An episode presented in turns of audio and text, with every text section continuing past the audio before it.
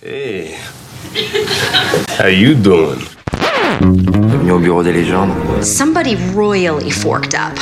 Un épisode et j'arrête Dracaris. Une émission présentée par l'ACS, C'est pas toi qui pars, c'est moi qui te vire. Déviré l'association des critiques de séries en partenariat avec Beta Série, la radio. These violent delights have violent ends. Salut à toutes et à tous et bienvenue dans ce nouveau numéro d'un épisode et j'arrête, le podcast uniquement dédié aux séries de l'ACS, l'association française des critiques de séries en partenariat avec Beta Série. Je suis Marine Perrault, journaliste indépendante et je suis en compagnie de Delphine Rivet de Combini Binge. Salut Delphine. Salut Et Sylvain Trinel de jeuxvideo.com.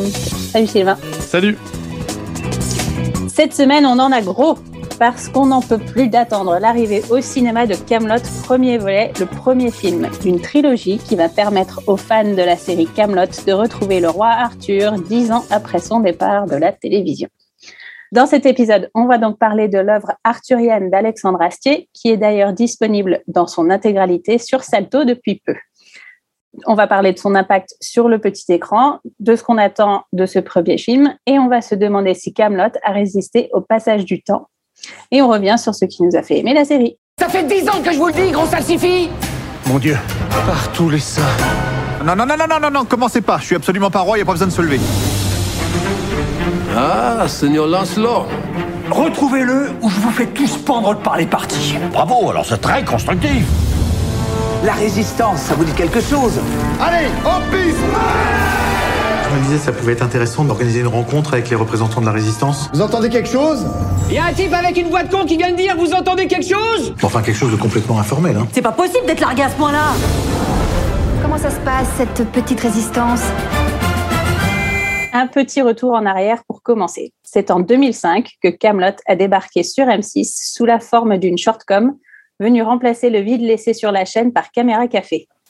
À l'époque, les épisodes durent à peine plus de trois minutes et ponctuent les débuts de soirée des Français avec une bonne dose de rire. L'humour de Camelot est grinçant et la série s'inspire de la légende arthurienne pour permettre de mettre en scène un roi Arthur qui peine tant bien que mal à mettre la main sur le Saint Graal avec une équipe de chevaliers plus incompétents les uns que les autres. À la tête de la série, un homme aux multiples casquettes, Alexandre Astier. Il est auteur, réalisateur, monteur, compositeur, bref, Camelot c'est son bébé et il sait parfaitement ce qu'il veut en faire. Au fil des années, le succès de la série grandit et son format change, passant de sketch à quelque chose de bien plus feuilletonnant et traditionnel. À partir du livre 5, entendez par la saison 5, les épisodes s'allongent, le ton devient plus sérieux et la narration est étoffée. C'est aussi à partir de là que la série commence à diviser. Certains regrettent l'époque des blagues à l'appel et de la légèreté, tandis que d'autres embrassent la direction qu'Astier prend et sa vision pour la série. Entre tentatives de suicide et trahison, Arthur vit bien des épreuves dans les deux derniers livres de la série, mais il nous quitte sur une promesse. Bientôt, Arthur sera de nouveau un héros.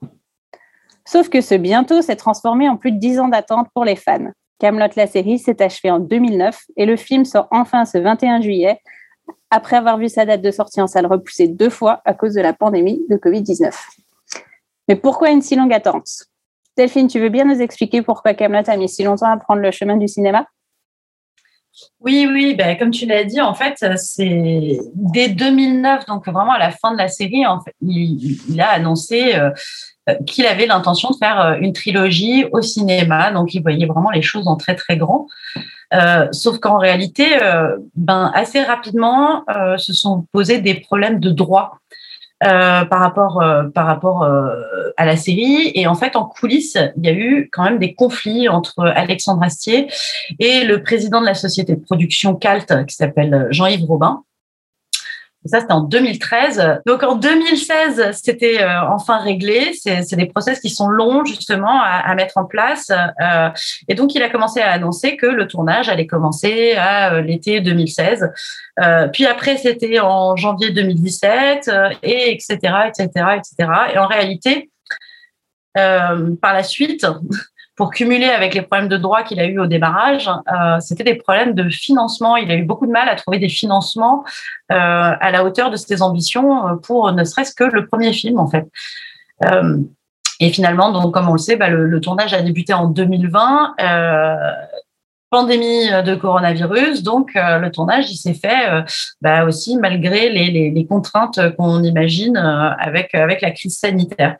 Donc c'est vraiment ça a été il a été il s'est pris en merde sur en merde. Ça a été une genèse aussi très longue et, une gestation tout aussi longue. Mais en tout cas voilà, il a pu enfin une fois que le film était écrit et qu'il a pu qu'il a eu son qu'il a eu son financement en 2020, ça a commencé euh, vraiment, les choses ont commencé à se débloquer et, euh, du côté des fans ou même des, des, ou des critiques de séries qu'on attendait énormément aussi ce film, euh, ont commencé à enfin avoir quelque chose de, de, concret, quoi. Surtout quand les premiers teasers sont arrivés et qu'il a bien, il a bien, il a bien fait du teasing à ce niveau-là. Mais je me souviens effectivement que euh, ça devait être il y a, ouais, il y a bien dix ans que j'étais à la Comic Con à l'époque, qui était à Villepinte.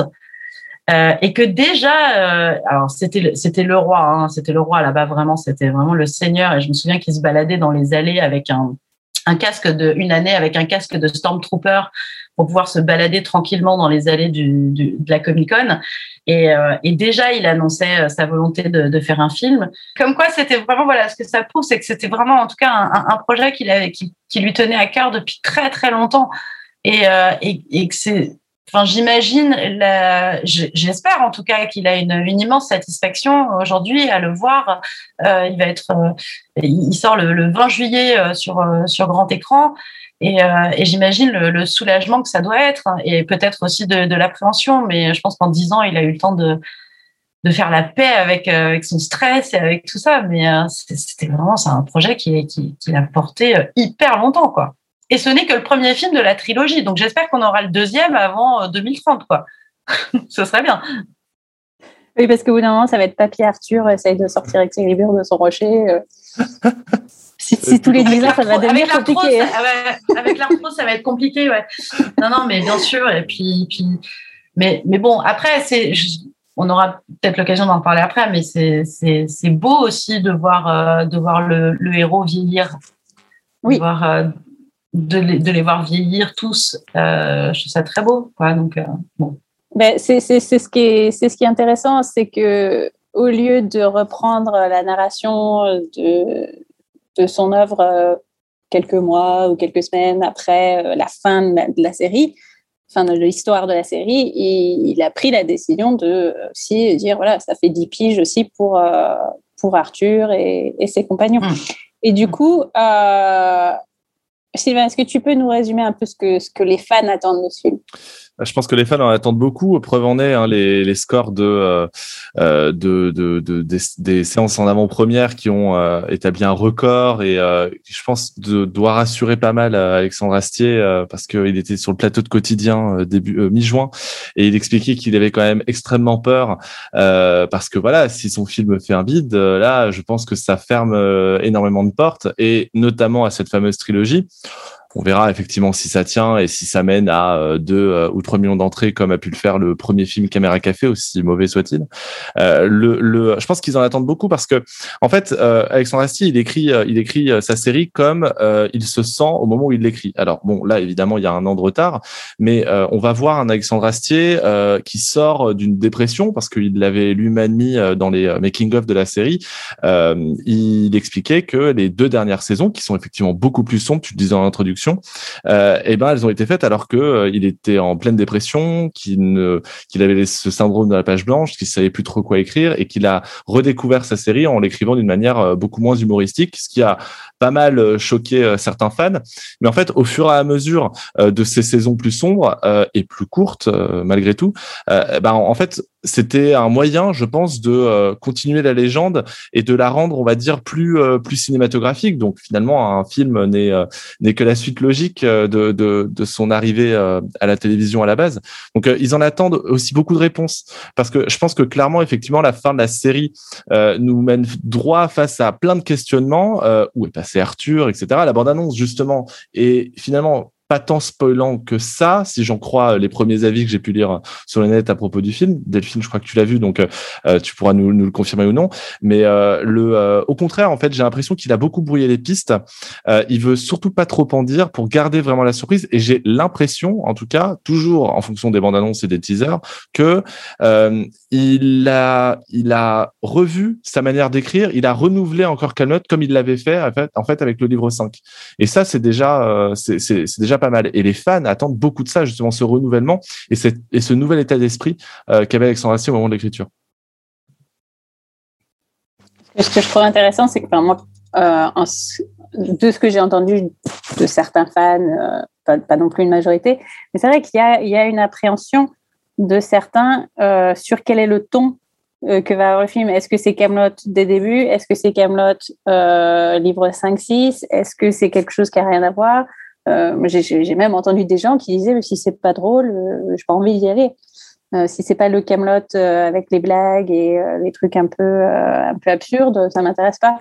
Donc c'est vrai que même au sein des fans, comme on l'a dit, ils sont divisés, mais il y a quand même une curiosité qui, qui est née de ces dix ans d'attente qui fait que quoi qu'il arrive, on y va. Personnellement, je, je, je, suis fan de la série et je je l'attends de pied ferme. Euh, je vais même euh, faire tout, tout, ce que je peux pour le voir alors que je suis pas en France. euh, je vais rentrer spécialement pour l'occasion. Quand, quand le film a été annoncé, j'ai annoncé à ma famille bon, je rentre fin juillet, pas pour vous voir, mais pour voir, le film, voir le film d'Alexandre Astier. Donc il y a quand même de la part des fans un, un, engagement assez important. Et c'est ça qui est intéressant, c'est qu'en 10 ans, la série, elle est vraiment, euh, enfin même si euh, je pense que c'est pour ça qu'il a eu beaucoup de mal à trouver des financements, c'est que voilà ceux qui devaient donner de l'argent, ils se sont dit mais est-ce qu'au bout de dix ans il y aura encore des fans? Et lui-même se posait la question d'ailleurs dans plusieurs interviews, il se disait mais est-ce qu'il y a encore des fans de Camelot? Et euh, moi moi je le vois parce que du coup en m'occupant des réseaux sociaux de, de, de jeuxvideo.com, je me rends bien compte que il y a encore un engouement énorme et surtout il y a un nouveau public. la sortie en Blu-ray qui a été un énorme carton à Noël, ça a montré qu'il y avait encore un vrai engouement et le euh, et, et, les préventes euh, sur l'avant-première et sur les premières séances ont aussi montré qu'il y avait à la fois donc évidemment ces fans qui sont qui sont nombreux, mais surtout un nouveau public. Et, et je pense que enfin c'est pour ça que c'est étonnant que la série euh, ait pas eu droit à un film plus tôt. C'est que c'est étonnant de voir que les financeurs n'ont pas eu le nez euh, sur sur ce point-là. J'ai toujours été moi fascinée par par les, fandoms comme ça et celui de, Camelot est resté hyper vivace et hyper actif, euh, comme tu le disais, Sylvain, euh, pendant tout ce temps. Euh, le, fandom Camelot aussi, il est, enfin, moi j'adore la série. Je me rends compte aussi que c'est, elle a, elle a elle a atteint une espèce de d'aura euh, de, série intouchable aussi, ce qui n'est pas justifié parce que euh, en réalité aussi aussi chouette soit-elle et aussi bien écrite soit-elle, aucune série ne devrait être intouchable. Euh, mais du coup, qui fait que dès que tu en, dès que tu la critiques, dès que tu critiques un aspect de, Camelot sur les réseaux sociaux, en particulier quand tu es une femme, tu t'exposes vraiment à des vagues et des vagues d'insultes et de harcèlement. Euh, hashtag j'ai testé pour vous. Euh, donc, du coup, si tu veux, ça donc du coup, tu as, un rapport un peu ambivalent, quoi, avec, parce que d'un côté, tu adores la série et, et d'un autre côté, tu te sens pas libre non plus de, de pouvoir en parler de façon objective et raisonnée, et voilà. Donc c'est un, un peu compliqué. Moi, je m'auto-censure par rapport à ça, clairement, sur les réseaux sociaux. Je veux pas euh, je ne veux pas réveiller la bête, quoi. Euh, mais je pense que c'est beaucoup dû aussi au fait euh, que euh, Camelot et, et, son fandom s'est construit autour de cette figure de, de, leader qui est Alexandre Astier. Alors que lui-même ne sent, il veut pas, enfin, il veut pas l'être. Il n'a pas du tout d'ailleurs ah le, le, caractère pour. Non, non, bien sûr, mais euh, mais il a cette espèce de, de, si tu veux aussi, Alexandre Astier se confond aussi avec euh, avec Arthur, euh, mm. peut-être malgré lui, mais pas complètement, puisqu'il il met beaucoup de, comme tu le disais, hein, il a mis beaucoup de lui aussi dans la trajectoire d'Arthur. donc on a cette espèce de de, de, leader autour duquel tout le monde se rassemble et ça a quelque chose de beau, mais on peut voir aussi que ça a parfois des effets un peu néfastes. Et, et c'est bien dommage. Euh, c'est bien dommage parce que voilà, mais, mais c'est vraiment incroyable et il a pas il a rien fait de particulier pour ça à part euh, créer faire donner naissance à une à une très belle série. Euh, ce qu'on voit c'est que les, les, les, fans aussi se, se enfin je veux dire il n'y a pas une conversation sur euh, sur Twitter où t'as pas un mec qui déboule en disant c'est pas faux quoi. Je veux dire c'est incroyable parce que cette réplique en plus elle est relativement anodine. Euh, c'est pas c'est pas un gimmick qui revient euh, 25 fois dans toute la série en fait. Il y a un épisode qui il me semble qui, qui est vraiment consacré où l'autre il dit euh, quand tu sais pas quoi dire tu dis quand tu sais pas quoi répondre tu dis c'est pas faux. Et en fait c'est resté quoi. Et moi j'ai une copine qui dit encore le gras c'est la vie quoi Donc, et c'est une excellente copine qui fera que tu, tu, nous fasses rencontrer, euh, Je vous donnerai son nom après. Je suis sûre que vous savez qui c'est euh, sur euh, sur Twitter. Mais euh, mais mais du coup, enfin, ça c'est incroyable aussi et c'est c'est une une des grandes forces de toute façon de de Camelot, c'est d'avoir inscrit dans le patrimoine culturel français des répliques comme ça. Et parce que c'est c'est hyper bien écrit et les dialogues on aura l'occasion d'en reparler après, mais euh, sont, les dialogues de Camelot sont uniques. Mm. Je, je, n'ai pas retrouvé de, de série avec des, des, dialogues qui tapent comme ça. Quoi. Ouais, non, mais c'est, c'est, c'est, c'est sûr que. Bon, après, il y a aussi la, répétition. Le fait que Camelot ait été diffusé énormément de fois, soit toujours diffusé, tu peux retrouver sur Sister, tu peux retrouver sur euh, le, le service euh, SVOD. Enfin, je veux dire, il y, a une présence assez constante de la série à la télé française qui fait que du coup, à force de la revoir, tu la mémorises. Mais c'est vrai qu'il n'y a pas fallu longtemps de toute façon quand c'est sorti pour, euh, pour que les fans disent euh, on en a gros, c'est pas faux, etc. Il y, a eu quand même une période un peu compliquée pour Camelot au tout début parce qu'il a fallu prendre la relève de Caméra Café. Et euh, Caméra Café à ce moment-là, c'était pas détruit au cinéma, donc euh, avait encore une espèce d'aura. Et, euh, je me rappelle au début, effectivement, les gens disaient mais qu'est-ce que fait M6 pourquoi est-ce qu'ils sont partis là-dedans? Parce que c'est vrai que quand tu commences Camelot en ne connaissant absolument rien de tout ça, tu te demandes où tu vas. C'est pas forcément évident. C'est un humour très euh, très j'allais dire euh, très ronaldien euh, parce que du coup euh, il vient de chez moi ce cher Alexandre Astier donc c'est forcément une belle personne. Mais le, le fait est que voilà c'est une série je pense que qui a mis du temps à s'installer et à devenir culte. Mais une fois qu'elle a été installée je peux aussi comprendre tous les fans qui se, senti, qui se sont sentis un peu déroutés par le changement de ton opéré avec le livre 5. Et, et donc, comme, comme on l'a dit, euh, donc c'est une série qui est à part sur, euh, sur le paysage télévisuel français parce qu'il n'y a pas beaucoup qui fédèrent euh, des fans comme, comme ça. Euh, comme tu l'as mentionné, euh, Sylvain, les places pour l'avant-première, les avant-premières, pardon, se sont vendues comme des petits pains, 60, 000, 60 000 en 24 heures, ce qui est énorme et ça a battu un record pour, pour un film français. Ça a poussé euh, la société de distribution SND à euh, ajouter des séances supplémentaires. Donc il y a un véritable engouement euh, pour ce film de la part des fans et puis probablement aussi euh, leurs familles qui sont en train de forcer à aller voir le film avec eux. Mais euh, pour vous, qu'est-ce qui fait la force de Camelot et comment vous expliquez cet engouement? Comme tu l'as dit, Sylvain, le fait qu'au début ça a été un peu déroutant et il a fallu que qu'elle accroche, mais une fois qu'elle a accroché, elle les a, elle. Euh, ça, je vais, reprendre ce que disait Delphine. C'est vrai que il y a, beaucoup de choses qui, sont très forts en fait dans Camelot.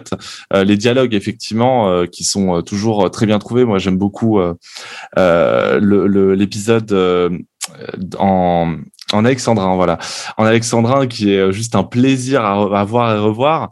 Euh, il y a aussi le fait que euh, chaque personnage est unique et, et pas forcément joué par des acteurs professionnels, mais genre vraiment professionnels. Alors, depuis, certains se sont professionnalisés, certains l'étaient déjà, euh, mais euh, mais il y a aussi beaucoup beaucoup de membres de la famille d'Astier, etc., des amis, etc. Donc, euh, je pense que ça participe ce côté un petit peu euh, entre amis se voit énormément et euh, et il y a aussi, je pense, cette ambiance, cette volonté, on va dire, de, de, proposer un peu de réalisme, euh, même si c'est un peu compliqué avec 3 francs 6 sous. Parce que oui, la série, je pense, enfin, je ne crois pas qu'elle soit, qu'elle qu fût très chère à produire.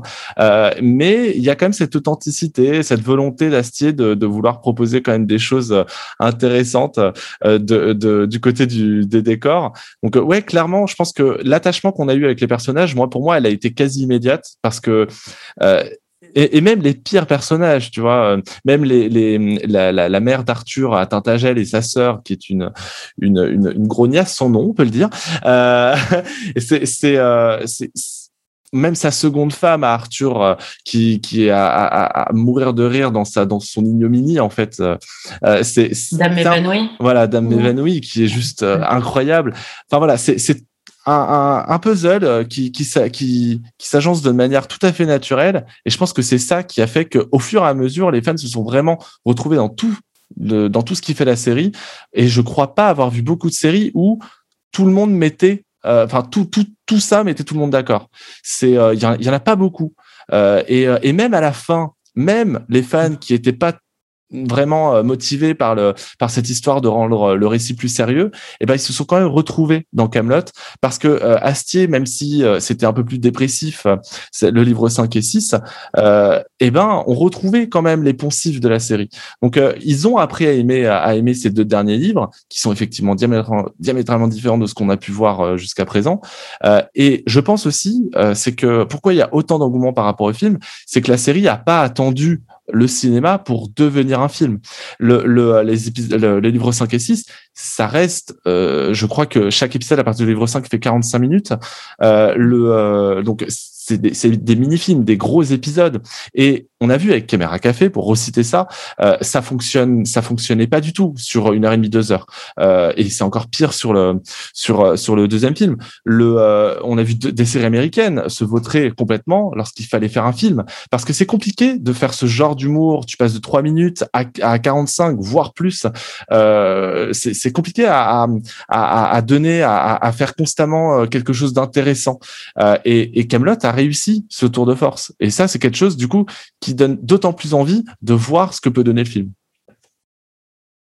Mais globalement, moi, ce, qui me, ce, que, ce que je trouve super intéressant, euh, bon, déjà la première grande victoire de Camelot, tu, tu, évoquais les, les mais en fait, Camelot, c'est ça, c'est-à-dire que euh, Alexandre Astier, il nous a fait aimer euh, une bande de branquignoles, parmi lesquels il y a des idiots, des gentils idiots euh, comme Perceval et Caradoc. il y a des gros connards comme Léo Dagan, Dame évanouie, elle est hyper ambitieuse, voilà, c'est pareil. Hein, elle, si elle peut marcher sur quelqu'un pour pour rester sur le trône, elle le fait. Elle le fait, elle le fait déjà d'ailleurs. voilà. Ouais, ouais, ouais. Donc, euh, voilà, tu as tous les, tous les connards qui sont en orbite euh, autour d'Arthur et qui sont prêts à le poignarder dans le dos.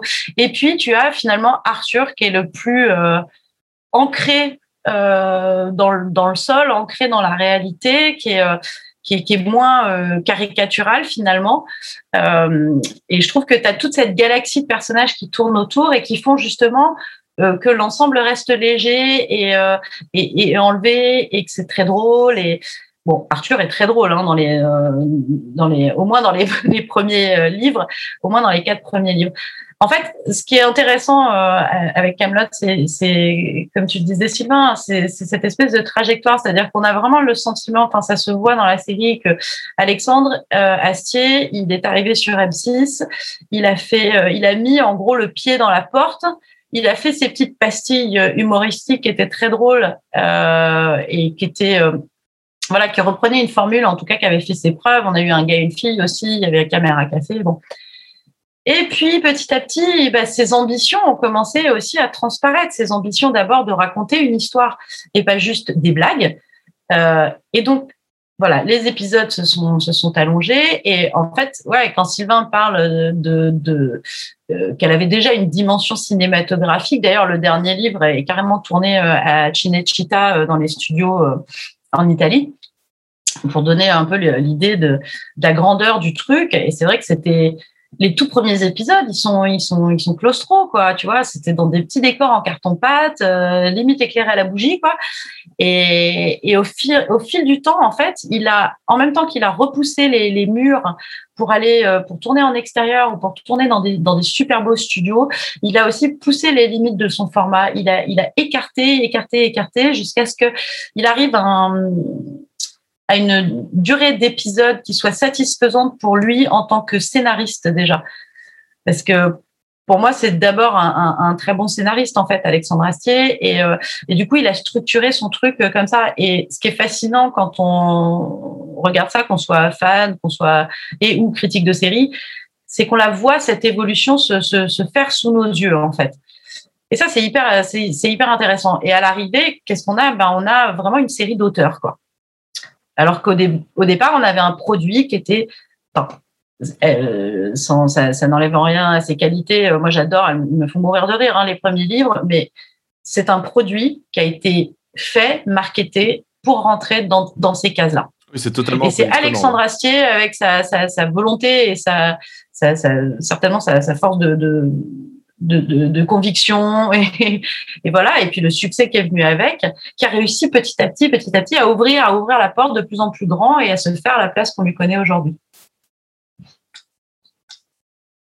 Euh, est-ce que vous vous rappelez de quel épisode vous a fait vraiment accrocher à Camelot moi, je me, je je, je, me souviens que je, je, regardais ça, voilà, parce que c'était, c'était euh, le soir euh, sur M6 avant un film ou avant les infos, je me rappelle plus. Enfin, je regardais ça un petit peu euh, en, en passant et euh, j'aimais bien, mais sans être complètement investie. Et je me souviens d'un épisode du livre 3, je me semble, où Arthur donne des cours aux, apprentis chevaliers. Et il y a son, son beau-frère dans dans la dans l'assistance et il leur parle de catapulte et, euh, et Yvain le regarde et lui dit est-ce qu'on peut s'en servir pour donner de l'élan à un pigeon? J'ai trouvé ça, mais j'ai cette réplique m'a marqué et ça a été à ce moment-là où j'ai dit mais ce truc est génial. Et parce que c'était un petit peu cette, cette tradition française de, de l'utilisation du dialogue où, mmh. euh, quand tu regardes des films comme Les Bronzés ski ou Le Père une ordure, enfin, c'est ce genre d'humour tu y reviens et tu, à chaque fois, tu découvres un truc que tu n'avais pas noté la mm. première, euh, la première fois que tu as regardé. Est-ce que vous avez un moment comme ça où, euh, où Camelot vous a fait un déclic? Euh, Yvain et Gauvin, euh, les petits pédestres. Non, je me souviens pas parce qu'en fait, euh, la série, euh, je l'ai vue tellement dans le désordre parce qu'elle a été diffusée tellement n'importe comment aussi. Euh, enfin, c'est surtout les rediffusions hein, qui l'ont un peu massacré. Mais en fait, comme il partait du principe que c'était pas feuilletonnant, ça passait un peu dans tous les sens. Je pense que j'ai été hypnotisée. Je pense que quelque part, par la corne de brume qu'on entend au moment du générique. Euh, et, je pense que ça, je sais pas, j'ai l'impression peut-être que ça a déclenché chez moi un espèce de réflexe pavlovien. Euh, dès que j'entendais ce truc, il fallait que je, je l'entendais même en sonore. J'étais en train de faire ma vaisselle ou je ne sais quoi. Il fallait que je débarque et que je et que je regarde. Je sais pas. Je pense vraiment qu'il y a eu un truc de, de de, de, de, mind control à ce niveau-là. Mais non, je me souviens pas d'un épisode en particulier. Mais hmm, enfin, moi, de toute façon, euh, une série qui me fait rire, elle a déjà gagné, quoi. Donc Celle-là, elle m'a fait rire dès le début. Donc, euh, voilà. Euh, moi, mon épisode préféré, ça reste celui avec euh, la tarte. Euh, la tarte aux myrtilles Ah bah oui, la tarte aux myrtilles. C'est quoi C'est la tarte aux myrtilles, je crois, hein, de, je, je crois de que Ouais, c'est ça. Je crois que c'est de la myrtille. Non, c'est pas une tarte aux... Ouais, fraise ou myrtille. Fraise, ouais. Euh, en tout cas, ouais, cet épisode où justement, enfin, le, la, la, les dialogues qui fusent, etc. Enfin, c'est à mourir de rire cette séquence euh, où euh, tu as Guenièvre qui finit par partir en pleurs. tu, tu, enfin tout, tout, est génial dans, dans, dans, cette, dans cette séquence. Euh, vraiment, c'est un, c'est un des premiers épisodes de la série, me semble-t-il, ou dans le livre 2. Euh, donc, on est encore sur un système de sketch. Mais moi, il m'a, il m'a fait hurler de hmm. rire parce que il, me rappelait euh, quand, quand c'est terrible ce que je vais dire, quand ma mère faisait des tartes et c'était à peu près la même chose. Donc depuis, elle n'en a plus jamais refait. Elle n'écoutera pas ce podcast, c'est pas grave. Le, le, non mais voilà, enfin et du coup, moi je me rappelle effectivement c'était ça. C'est elle ramenait, elle était toute contente de ramener de ramener à manger et puis en fait bon bah tu te rendais compte que bon, elle a réussi beaucoup de choses dans sa vie la mère, mais la pâtisserie c'est pas pour elle. Et effectivement c'était la même chose donc ouais, enfin juste ça. Le, vraiment en fait ce qui ce qui me faisait relais de rire c'était juste les, les, dialogues qui fusaient. Tu vois, c'était vraiment ce côté. Il y avait jamais un silence, il y avait jamais une hésitation et, et c'est ça qui rend ce sketch très très drôle. Donc ouais, cet épisode m'a beaucoup fait rire. Mais je trouve qu'il a, un, il a un sens comique incroyable de toute façon dans, dans l'écriture. Alors pour vous, c'est quoi euh, l'héritage de Camelot à la télé? Est-ce qu'elle a eu un impact sur, euh, sur les séries françaises? Delphine? Euh, J'aurais bien aimé, mais en fait, euh, je, je, peut-être que Sylvain trouvera des, des, des, exemples qui me contrediront, mais euh, moi j'ai vraiment, enfin, je sais pas, j'ai vraiment l'impression, et quelque part ça lui, ça lui donne son statut de série unique, mais j'aurais bien aimé que euh, les séries françaises et les séries comiques, euh, enfin les, comédies euh, françaises en particulier, s'inspirent de, de Camelot pour les dialogues. C'est un peu ma bête noire, c'est que, enfin, une série française, c'est, on a souvent droit à des dialogues qui sont très écrits. Les gens ne parlent pas comme ça dans la vraie vie, alors que Camelot, euh, ben, il, il, parle à Léo Dagan euh, comme euh, comme Astier parle avec, enfin comme Alexandre Astier parle avec son père Lionel Astier, quoi. Donc c'est je veux dire, c'est des, des, dialogues qui sont écrits euh, mais qui sont qui sont faits pour être pour être parlés. On n'est pas au théâtre en fait quoi. Donc c'est pour ça qu'il y a des expressions. Euh, euh, de voilà, moi j'ai découvert par exemple l'argot lyonnais. Euh, il parle d'un pajot pour dire le lit. Je ne connaissais pas parce que moi je suis de Charente, donc on parle pas comme ça. Mais du coup c'est très drôle parce que c'est des voilà, c'est on imagine quand on voit Léo Dagan euh, râler. Euh, moi je vois un, un, un vieux monsieur. enfin il n'est pas si vieux que ça au début de au début de la série, j'exagère, mais en tout cas, je vois un monsieur d'un certain âge en train de râler euh, sur, sur son perron euh, parce qu'il y a des pigeons qui chient sur le rebord de sa fenêtre, quoi. Mais vraiment, pour moi, c'est ça, quoi. Et Alexandre Astier, de toute façon, il a toujours dit qu'il écrivait pour les acteurs et les actrices. Et euh, chaque personnage a une façon de dire ses, de dire ses textes. Il y a évidemment une cohérence dans la façon dont c'est écrit, bien sûr. Euh, mais euh, je veux dire, les dialogues de Léo Dagan sont pas les dialogues de Perceval. Ils ont tous une personnalité très très forte qui s'affirme à travers ces dialogues-là. Et je je déplore en fait le, le, fait que les séries françaises euh, ont pas été euh, euh, pour la plupart euh, ont pas été capables en fait de d'identifier que la façon dont on écrit les dialogues, c'est un problème en fait. C'est, ça manque de réalisme parce qu'en fait, c'est pas fait pour être dit. C'est fait, ils sont faits pour être lus. Et, et bien sûr, il y a des séries, heureusement, qui, euh, enfin, moi, je pense, il y en a une qui me vient comme ça à l'esprit, par exemple, où je trouvais qu'à la limite, ça s'approchait un petit peu de ce genre de dialogue euh, très ping-pong et très naturel. C'est irresponsable, par exemple. Euh, qui était très drôle. Ou alors on a plus récemment Parlement aussi, Parlement, il y avait ce côté un peu absurde aussi des dialogues, euh, qui était aussi à la fois très inspiré de la, des comédies euh, britanniques, par exemple. Euh, mais il y avait, il y avait ce style-là où les, les, blagues, en fait, elles peuvent en anglais, on, on, on, dit faire atterrir une blague, to, to land a joke, mais vraiment c'était ça, quoi. C'est-à-dire que les blagues, en fait, elles peuvent atterrir parce qu'elles sont un bien écrites et deux bien bien dites, en fait. Et c'est pas un problème d'acteur ou d'actrice. C'est-à-dire que si à la base, on leur donne un dialogue qui, qui dit euh, mais que faites-vous ici? ou euh, qui prononce toutes, absolument toutes les syllabes de la phrase, personne ne parle comme ça. Qui prononce toutes les négations, je ne suis pas là, personne ne dit ça. Donc, et, ça, je trouve que Camelot, c'était vraiment genre, enfin, ça devait être un réel bonheur pour les acteurs et les actrices d'avoir ces dialogues en bouche, en fait. Donc voilà. Et je pense que malheureusement, euh, enfin moi en tout cas, l'héritage de Camelot, je ne le vois pas, mais euh, mais comme je disais au début, finalement, ça lui ça lui permet de conserver ce statut de, de série un peu unique, un peu à part pense que je, je rejoins totalement Delphine là-dessus. Aujourd'hui, on retrouve pas la, cette qualité des dialogues totalement, euh, et même cette qualité d'écriture sur les personnages, malgré tout, même s'ils les tournent souvent au ridicule, euh, en ridicule. Le, le, on, on a plus ça aujourd'hui dans les séries françaises. Euh, et en même temps, je veux dire, euh, si on considère Camelot comme le produit qu'il est, euh, je pense que le format de ce type de série s'est arrêté avec Camelot en quelque sorte, ou en tout cas avec le livre 4, parce que forcément, M6 est à autre chose. on a arrêté d'avoir cette petite pastille humoristique qui s'allongeait. Effectivement, on est passé de 3 minutes à 6 minutes en, en, avec le troisième livre. et, et, et ça, c'est aussi voilà la vie des séries françaises à la télé. Euh, comme on est passé par les séries policières en France, maintenant on est sur quelque chose de plus dramatique, euh, voire des biopics. Donc le, paysage euh, télévisuel français a, a, été profondément modifié par Camelot, et pour autant il n'est pas encore prêt à y revenir parce que c'est compliqué à, à, à, proposer. Il faut avoir effectivement bah, la pépite qui va faire la différence. Et dans un carrefour aussi important qui est le 20h, 21h, tu peux plus te permettre de prendre autant de risques euh, comme l'avait fait à l'époque M6 sur Caméra Café et Camelot, qui sont deux pépites euh, humoristiques euh, et deux pastilles humoristiques euh, qui euh, qui permettaient à M6 de vraiment lancer euh, sa son, son prime time Aujourd'hui, il y a plus ça. Euh, Aujourd'hui, c'est des séries plus longues, des séries plus longues, comme euh, comme euh, à une certaine époque les sitcoms euh, avec à 20h20, etc. Et puis surtout, on est passé au feuilleton quotidien qui intéresse davantage la fameuse ménagère.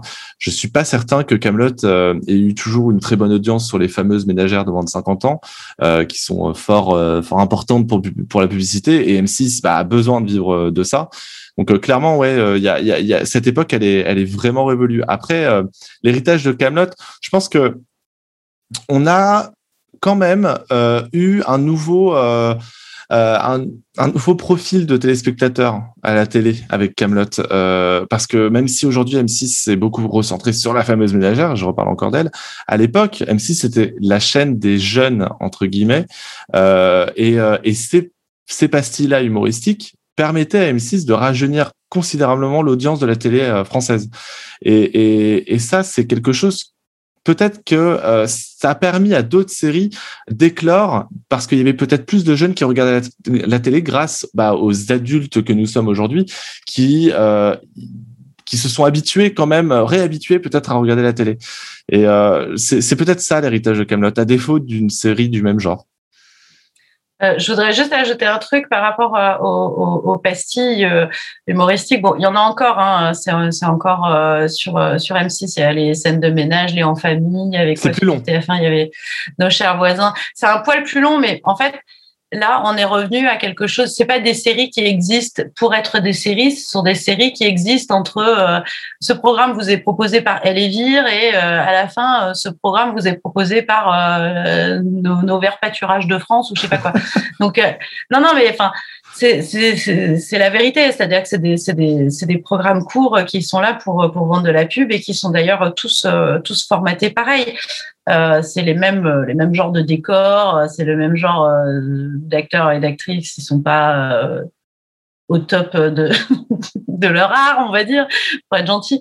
Mais voilà, c'est des trucs un peu, un peu paresseux, mais, mais qui fonctionnent parce que je pense qu'il y a une espèce de, de de, de, de, le soir. Enfin, voilà, Sylvain a parlé de sa mère tout à l'heure, je vais parler de la mienne, mais c'était vraiment genre, on, on, on est euh, on est à table, on regarde ça avant le euh, que ce soit avant la météo ou euh, avant le journal le soir. Donc c'est c'est c'est le package quoi. On sait qu'on doit se taper ça, que c'est inclus. Bon, ça nous fait sourire et puis voilà quoi. Mais c'est clair que c'est pas marquant et je vais te dire, enfin scène de ménage, je sais pas combien de saisons ils sont aujourd'hui.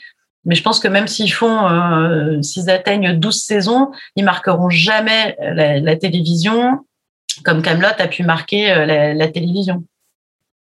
Voilà. J'espère qu'ils m'en voudront pas, mais c'est la vérité. En tout cas, pas autant que euh, que Camelot. Ça marquera la télévision d'une. Euh, bah, je sais pas. Euh... Scène bah de ménage pour toi, ça va marquer l'histoire de la télévision française? Si, bah, si, on, si, on, est très pragmatique, Euh, si on est très pragmatique, oui, ça marque le paysage euh, télévisuel parce que c'est une série qui a réussi à imposer euh, M6 dans un créneau difficile, à faire revenir la famille, etc. Voilà. Enfin, tu vois, si on est très pragmatique, on, le, on, le, regarde comme ça. Après, bon, bah oui, évidemment, c'est sûr que c'est pas de la grande série française et, et, et c'est en ça que c'est bien dommage. Camelot, oui, Camelot a réussi en fait à apporter un lore en fait. Alors à, à, tous ces personnages, à son, à son décor, à son univers. C'est, juste chaque chose est reconnaissable dans, dans Camelot. Là où tu disais que bah oui, euh, euh, les, les, les, séries qu'on a maintenant entre 20h et 21h, c'est des séries qui sont interchangeables. Et c'est vraiment dommage. C'est, euh, de la série avec très peu de budget et ça se voit. Alors que Camelot, ça ne se voyait pas forcément, ou en tout cas, on s'en, il s'en moquait dans la série. Donc euh, ouais, c'est c'est un peu dommage, c'est un peu triste, voilà. Sans pour autant, voilà, dire que ça ne, je sais pas si ça révolutionne, si ça a révolutionné euh, la télé, mais bon, ça aurait quand même marqué un petit peu, faut l'admettre, Delphine. ouais ça fait d'air plus que Camelot. Parce que le, le autant autant dire ouais mais attends ça ça veut rien dire. Ça ça veut rien dire. Je veux dire Joséphine Ange Gardien ça fait d'air énormément. On va pas reprendre le vieux débat de euh, l'audience versus euh, euh, est-ce que ça marquera l'histoire des séries? Je pense que enfin Là, Joséphine Ange Gardien, bon, si, euh, peut-être si, on part du principe que euh, elle a instauré quelque chose en termes de longévité, de machin. Non, mais tu vois ce que je veux dire? Je pense que, enfin, pour moi, marquer l'histoire des séries, c'est, c'est, il y a eu un avant et un après. Pour moi, il n'y a pas eu un avant et un après scène de ménage. Scène de ménage, ils ont repris les formules de un gars, une fille qui existait déjà avant. Donc, euh, bon. C'est vrai, c'est vrai. Voilà, je sais pas. Après, moi, je, je pense que le l'héritage de Camelot se situe un petit peu dans le, rapport aux, fans, dans, la création d'un fandom euh, puissant. Et, si, ça n'a pas eu le même succès, il y a eu HeroCorp après, qui est lié puisque c'est Simon Astier, c'est le frère d'Alexandre Astier, c'est une, euh, patte d'écriture similaire, c'est un humour similaire mais euh, ça n'a pas eu. C'est une série qui a galéré énormément, qui a est passée de chaîne en chaîne, d'annulation en annulation, euh, etc. Mais euh, qui a aussi fédéré une, une, une, base de fans assez incroyable. On, s'en souvient pour le Comic Con de 2013, je sais plus, enfin, où il y avait eu une foule extraordinaire pour, pour cette petite série que personne connaissait, à part ceux qui étaient dans, dans cette niche de, de geek. Les trois personnes qui regardaient France 4, tu peux le dire, euh, Marine. Voilà. ceux qui regardaient comédie, parce que c'est sur comédie, après c'est pas sur France 4. enfin, voilà. Mais, euh, mais, mais je pense que ce qui, il n'y aurait pas eu HeroCorp s'il n'y avait pas eu Camelot. Euh, donc c'est dans cette création d'une d'une communauté qui a, qui a quelque chose que Camelot a, instauré qu'on n'avait pas avant. Je peux pas, je pense pas qu'on peut parler de la communauté de fans de scène de ménage ou. Euh... non mais c'est vrai que Camelot. Les, mamans. Oui, les mamans. les mamans fans. Euh, Camelot, Camelot a eu a fait en, fait a eu un peu le même effet que le Donjon de Nullbuck, qui était certes pas une série télé, mais une série en podcast et euh, et qui a eu droit à des filles, à des, euh, bah il y a eu une adaptation en jeu vidéo qui est sortie récemment, mais il y a aussi eu des BD, il y a eu des romans. Le Camelot a, a, aussi eu le droit à sa BD et à, ses BD et à ses romans, euh, qui ont continué l'histoire pendant dix ans. Euh, voilà pendant les dix ans d'attente. Donc euh, c'est ça il n'y a pas beaucoup beaucoup de séries effectivement séries françaises qui ont eu droit à part peut-être je crois plus belle la vie. Éventuellement il y avait eu des romans je crois plus belle la vie. Non mais ça ouais et en fait en en parlant c'est vrai que ça fait penser à, aux visiteurs du futur par exemple aussi qui est dans le grand public tu parles du visiteur du futur les gens connaissent pas et en réalité Enfin, François Descraques, euh, je me souviens qu'il disait, euh, c'est pareil, hein, rencontré euh, pour la première fois à l'époque à Villepinte, hein, à la Comic Con de Villepinte, ça remonte en Dieu, et, et qui disait non, mais euh, enfin, à la Comic Con, où je lui faisais remarquer qu'à la Comic Con, il pouvait pas se balader sans faire euh, deux mètres, il pouvait pas faire deux mètres sans être euh, sollicité par des fans. Il me disait ouais, non, mais t'inquiète pas, dès que je prends mon RER e et que j'arrive à ma gare, c'est fini quoi. Donc tu, sais, ça aide. À, enfin, il me dit voilà, non, j'ai les pieds sur terre. Mais mais c'est et c'est pareil. Il y a, en fait, cet univers très très geek a priori vachement de niche Mais en fait, il faut il faut pas sous-estimer ce, ce, genre de, de show, euh, de, série là, parce que ils construisent tout un univers. Parce que le Visiteur du futur aussi, ils ont fait, euh, ils, ont fait euh, des, des, saisons au départ aussi qui étaient qui étaient fauchées, et puis au fur et à mesure, il a eu un peu plus la confiance de, de, du distributeur, il a eu du budget, il a fait, il a fait des BD, il a fait des romans. je crois qu'il a même fait un jeu de plateau. Enfin, et, et c'est des des trucs, c'est vraiment le genre d'œuvre où le fandom, en fait, est hyper, hyper actif et hyper fidèle. Il faudrait vraiment qu'ils fassent genre un truc vraiment euh, ignoble pour que le fandom ne les suive plus. Et, euh, et du coup, ben, en réalité, ça se traduit comment? Ben, Camelot, ça se traduit par la mobilisation des fans euh, en achat de prévente, voilà, de, de, billets en prévente. C'est, enfin, je suis même pas surprise en fait. Quoi. Je suis même pas surprise parce que dès qu'il faut se mobiliser, euh, pour le meilleur ou pour le pire, ils sont là, quoi. C'est. Ouais, ouais, comme, comme on l'a dit, l'attente la, euh, est réelle, les fans n'ont pas lâché. Euh. Et du coup, je voulais savoir, Sylvain, toi, qu'est-ce que, qu'est-ce que sont tes espérances concernant ce retour du roi Arthur et de ses, sa bande de bras cassés? Moi, j'ai pas eu la chance de voir le film, alors bon, bah, évidemment, je suis obligé d'attendre, mais moi, j'attends, honnêtement, j'attends que Alexandre Astier nous livre un film qui soit éloigné, on va dire, de ce que de ce que de ce qu'espèrent les fans justement, qu'il arrive à nous surprendre, euh, que on parte pas dans euh, de l'humour attendu avec le c'est pas faux ou ce genre de choses.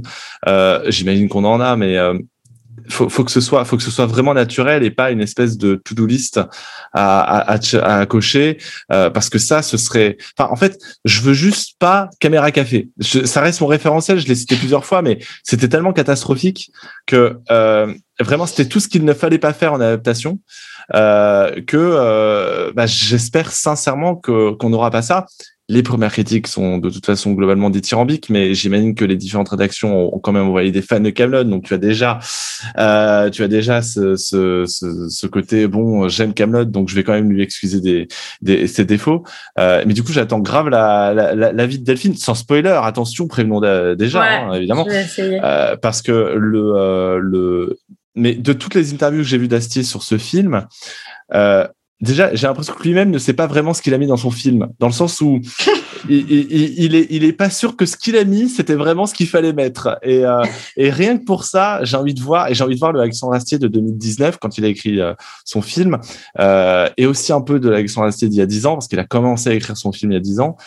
Donc ouais, juste ça, j'ai envie de voir ce que ce que ce que peut nous donner tout ça et le budget qui est assez important en termes de décor, etc. Je, voilà, j'ai vraiment évidemment très très hâte d'être le 21 juillet. Oui, non, ça c'est sûr que, euh, rien que quand on regarde la, la, la bande-annonce, ça, ça, a de la gueule. Hein. On est on est plus dans les les, les mini décors euh, de, de, du Camelot d'antan. Euh, enfin, on voit Camelot, on voit l'extérieur de Camelot. On n'a jamais vu ça avant. Donc rien que ça, moi quand j'ai vu la bande-annonce, j'étais là. Oh, Vas-y Delphine, dis-nous tout maintenant, ça suffit là. Mais c'est vrai que, euh, que de toute façon, Astier l'a dit dans plusieurs interviews, il n'a pas écrit son film pour les fans. Il, il, enfin, le dit, c'est pas son métier, il n'est pas là pour ça, c'est il n'est pas là pour faire du fan service. Donc lui, il a écrit euh, son histoire pour l'emmener justement là où on n'attend pas. Il n'est pas là pour, pour cocher des, cases. Donc il y a ça qui, à mon avis, moi, mon attente est là et dans le, je m'attends justement à, être surprise, à être, euh, être euh, émerveillée par ce, retour. Et puis, mais, comme tu dis, il y a, autant, euh, il va pas nous servir euh, du, du c'est pas faux à l'appel, autant rien que dans la bande annonce, tu, tu le vois, il y a quand même euh, on a cette petite séance entre séance, notre petite séquence, pardon entre euh, lui et entre Arthur, Caradoc et Perceval, où il leur parle d'aller faire le guet et, euh, ils ne prennent pas euh, à la distance, il faut qu'ils aillent. C'est du typique, c'est du Camelot très, très, très. Voilà. Mais ça, c'est pour la bande-annonce, c'est pour nous montrer, nous montrer qu'il est toujours là, qu'il, se rappelle de ce qu'on aime, de, de ce qu'on, veut voir, tout en nous montrant qu'il y a un casting de fou, qu'il y a des décors de fou et que ça va être ça va être euh, un niveau dessus, quoi. Donc toi, Delphine, tu as eu la chance d'assister à une projection presse du film. Donc, sans entrer dans les Je détails. voudrais juste dire que c'est injuste, évidemment. mais, euh, mais sans entrer dans les détails, euh, puisqu'on veut garder la surprise, euh, qu'est-ce que tu peux nous dire sur ton ressenti global et sur même ce- toi ce que t'as- ça t'a fait de retrouver l'univers de Camelot après tout ce temps? Hmm. Euh, bon, tu, vous parliez de- des- des décors qui se, voilà, du budget qui est quand même nettement plus conséquent. Euh, ça, je peux vous rassurer sur un point. Je pense que chaque euh, euro dépensé se voit à l'écran, euh, se voit dans les décors, mais aussi dans les costumes. Vous verrez, il y a des, il y a des costumes qui sont assez fous. On a eu un aperçu euh, évidemment de celui de Lancelot. Euh, Son costume de crocodile? je- Ouais, ah bon, je suis pas, je suis, j'ai, je, je crois que je vois à peu près ce qu'il a voulu faire avec, euh, parce que ça lui donne une silhouette assez marquante.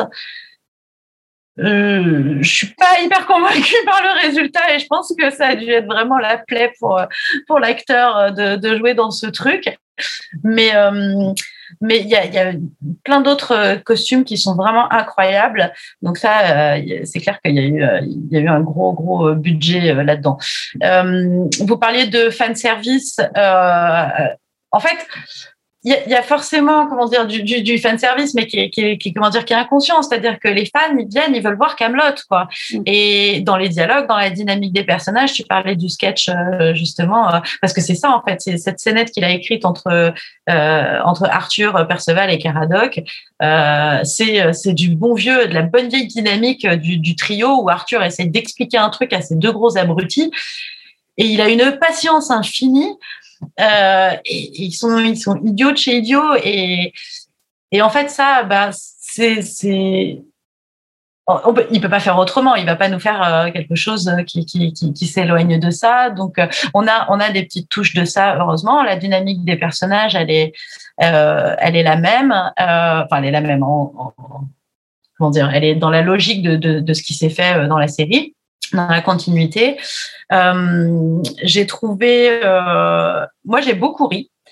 Euh, après, Camelot, enfin, c'est parfaitement sur quel bouton appuyer pour faire rire et, et moi je suis très très cliente de ça donc j'étais en tant que, que, que, fan ou grande amatrice de, la série j'étais super contente de, revoir tous ces personnages qui sont malgré leurs conneries et hyper attachants Euh, donc j'étais super euh, voilà super contente de les revoir de voir où ils en étaient. Euh, je me suis bien marrée. En revanche, euh, d'un point de vue plus critique, euh, j'ai trouvé qu'il y avait des des espèces de des gaps en fait des ellipses dans la dans la narration qui étaient qui étaient difficiles à justifier. Je pense qu'en fait ce qui s'est je suis pas dans les dans les secrets euh, des dieux, mais euh, je pense qu'il y a eu des coupes euh, au montage et c'était peut-être très très clair dans la tête d'Alexandre Astier. Ça l'est beaucoup moins. euh, Enfin, ça se justifie beaucoup moins à l'écran et c'est parfois on, bon, on accepte quoi, mais on dit ok, mais il s'est passé quoi entre les deux? Donc on est parfois un peu perdu. Euh, lui disait en interview que même les gens qui n'ont jamais regardé la série euh, auront, aucun mal à suivre. J'en suis pas si sûre. Euh, il y a quand même une grosse, grosse mythologie derrière. Euh, et comme il n'y a pas tant que ça d'exposition, au final, dans le film, je veux dire, on rentre direct quasiment dans le vif du sujet. On a un petit peu d'exposition au départ, mais enfin, je veux dire, on nous explique pas, si on n'a jamais vu la série, euh, on nous explique pas vraiment non plus euh, quelles sont les, forces en présence et euh, pourquoi un tel attaque bidule et pourquoi un tel est l'ennemi de trucs. Donc voilà. Après, moi, je trouve que ce qui sait le mieux écrire Alexandre Astier, c'est ses personnages. Et ça, par contre, il y a vraiment des très, des très belles storylines des personnages. Il y a des très belles scènes, des fois assez furtives, euh, voilà, qui sont, qui sont, qui sont belles, qui sont bien incarnées, euh, qui ont du sens. Euh, euh, voilà. Sinon, euh, bon, je pense qu'il a eu aussi certainement beaucoup de mal de faire rentrer tout ce monde euh, de justifier toutes ces, toutes ces intrigues et la présence de tous ces personnages dans son film. Euh, ce qui fait qu'on a un peu l'impression d'avoir un, un, gros épisode euh, parfois hyper compacté. Euh, voilà, bon, je pense pas que c'est un, un, spoil puisqu'elle a été annoncée dans le film, mais euh, Audrey Fleurot, euh, la Dame du Lac, on la voit deux minutes, quoi. Mm. bon, c'est dommage parce qu'elle est hyper importante dans, les... voilà, elle est hyper importante dans la, dans la légende arthurienne, dans sa quête du Graal, dans bon peut-être un peu moins quand il quand il s'agit d'entrer dans la dans la résistance face à Lancelot, mais j'étais un peu j'étais un peu déçue parce que pour moi en plus la Dame du Lac c'est vraiment un personnage hyper euh, cool, hyper drôle et hyper tragique à la fois. Euh, bon, ça c'était vraiment d'un point de vue euh, très personnel, mais je veux dire sa présence aussi aussi furtive, c'est pareil. C'est, je pense que c'est un problème aussi de, à mon avis, de, vouloir tout faire rentrer dans, dans ce film, quoi. et il en a deux autres à faire. Je, je le plains parce que ça va être un sacré boulot et que ben non mais enfin parce qu'encore une fois enfin visuellement sur le plan logistique ça a dû être ça a dû être un cauchemar quoi. Ils ont ils ont ils ont tourné euh, beaucoup en France ils ont tourné beaucoup en extérieur ils ont tourné au Sultanat d'Oman euh, c'est mais vraiment enfin les décors sont magnifiques quoi. Les décors fou. Toute petite question, euh, sans spoiler la fin, attention évidemment. Est-ce que ce, ce, film peut se peut s'arrêter comme ça Enfin, est-ce que on, ou alors à la fin on se dit, bah vivement la suite. Euh, est-ce que tu as, est-ce que tu as quand même ressenti cette impression que le film faisait un tout et que ça ça pouvait conclure la série? Non, pour moi c'est vraiment euh, c'est vraiment euh, un épisode. enfin, bon, après c'est peut-être les déformations professionnelles de la critique de série, mais moi j'ai vu un épisode qui en annonçait un. Dire que c'est un long film. un long film pas découpé en morceaux. Euh, euh, non non mais vraiment c'est à dire que effectivement euh, je je oui non ça se comment dire la, fin du film engage vers quelque chose d'autre. Tu peux pas rester comme ça sinon un bon voilà je, peux pas, je fais gaffe fais gaffe parce que je pense que j'ai les, les fans de Camelot qui sont en mode sniper euh, embusqué, genre si elle moufte. Euh, non, non.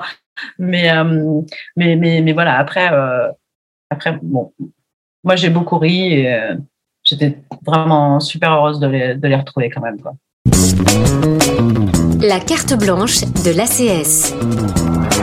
C'est le moment du coup de cœur ou coup de gueule de ce numéro. Et aujourd'hui, c'est Delphine Rivet qui s'y colle. Alors, Delphine, de quelle série veux-tu nous parler? Oui, eh ben, en fait, je voulais euh, voilà, vous, vous parler d'une petite pépite que j'ai découverte il n'y a pas longtemps qui s'appelle We Are Lady Parts et euh, qui a été lancée en mai dernier sur euh, Channel 4 et qui sera prochainement sur Brutix, la, la plateforme euh, du média, la plateforme de streaming du média brut.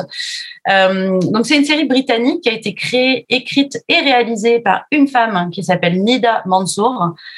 Et donc, on y suit euh, Amina, qui est une musulmane de 26 ans. Elle est doctorante en microbiologie, excusez du peu, et elle est désespérément à la recherche d'un mari. Et c'est aussi une guitariste émérite qui, euh, en fait, elle réserve ses talents de musicienne au strict périmètre de la maison familiale et éventuellement à son futur époux. Enfin, ça, c'était surtout avant euh, qu'elle se laisse convaincre de, rejoindre un groupe de punk rock baptisé Lady Parts, d'où le titre de la série. Euh, en fait, il est composé de quatre filles qui sont toutes musulmanes et chacune euh, vivant et exprimant sa foi comme elle l'entend et de façon différente. En fait, jamais de mémoire de série film, moi j'avais vu une telle série. Au bout de 30 secondes, euh, We Are Lady Parts euh, m'avait convaincu, j'étais complètement, euh, complètement dedans. D'abord parce que c'est une comédie qui est extrêmement drôle, euh, qui joue beaucoup sur les paradoxes, notamment euh, qui tiraille son héroïne Amina, comme par exemple comment être une bonne épouse qui ne fait pas de vagues, tout en allant s'époumoner tous les soirs sur scène en chantant Voldemort under my headscarf, soit littéralement Voldemort sous mon voile vraiment, je vous jure, tout est de, cet ordre-là en termes d'humour. C'est hyper drôle. Car oui, Amina, eh ben, elle porte le hijab, tout comme Ayesha, qui est la batteuse du groupe. Il y a Momtaz aussi, la manager et vapoteuse de weed. Alors elle, elle porte le niqab. Il y a Bisma, la bassiste, qui, elle, porte des turbans en wax. Elle est trop stylée. Et il y a Saïra, enfin, qui est la chef du groupe, la chef de bande, mais elle, elle préfère les chemises bûcherons et les jeans sans forme.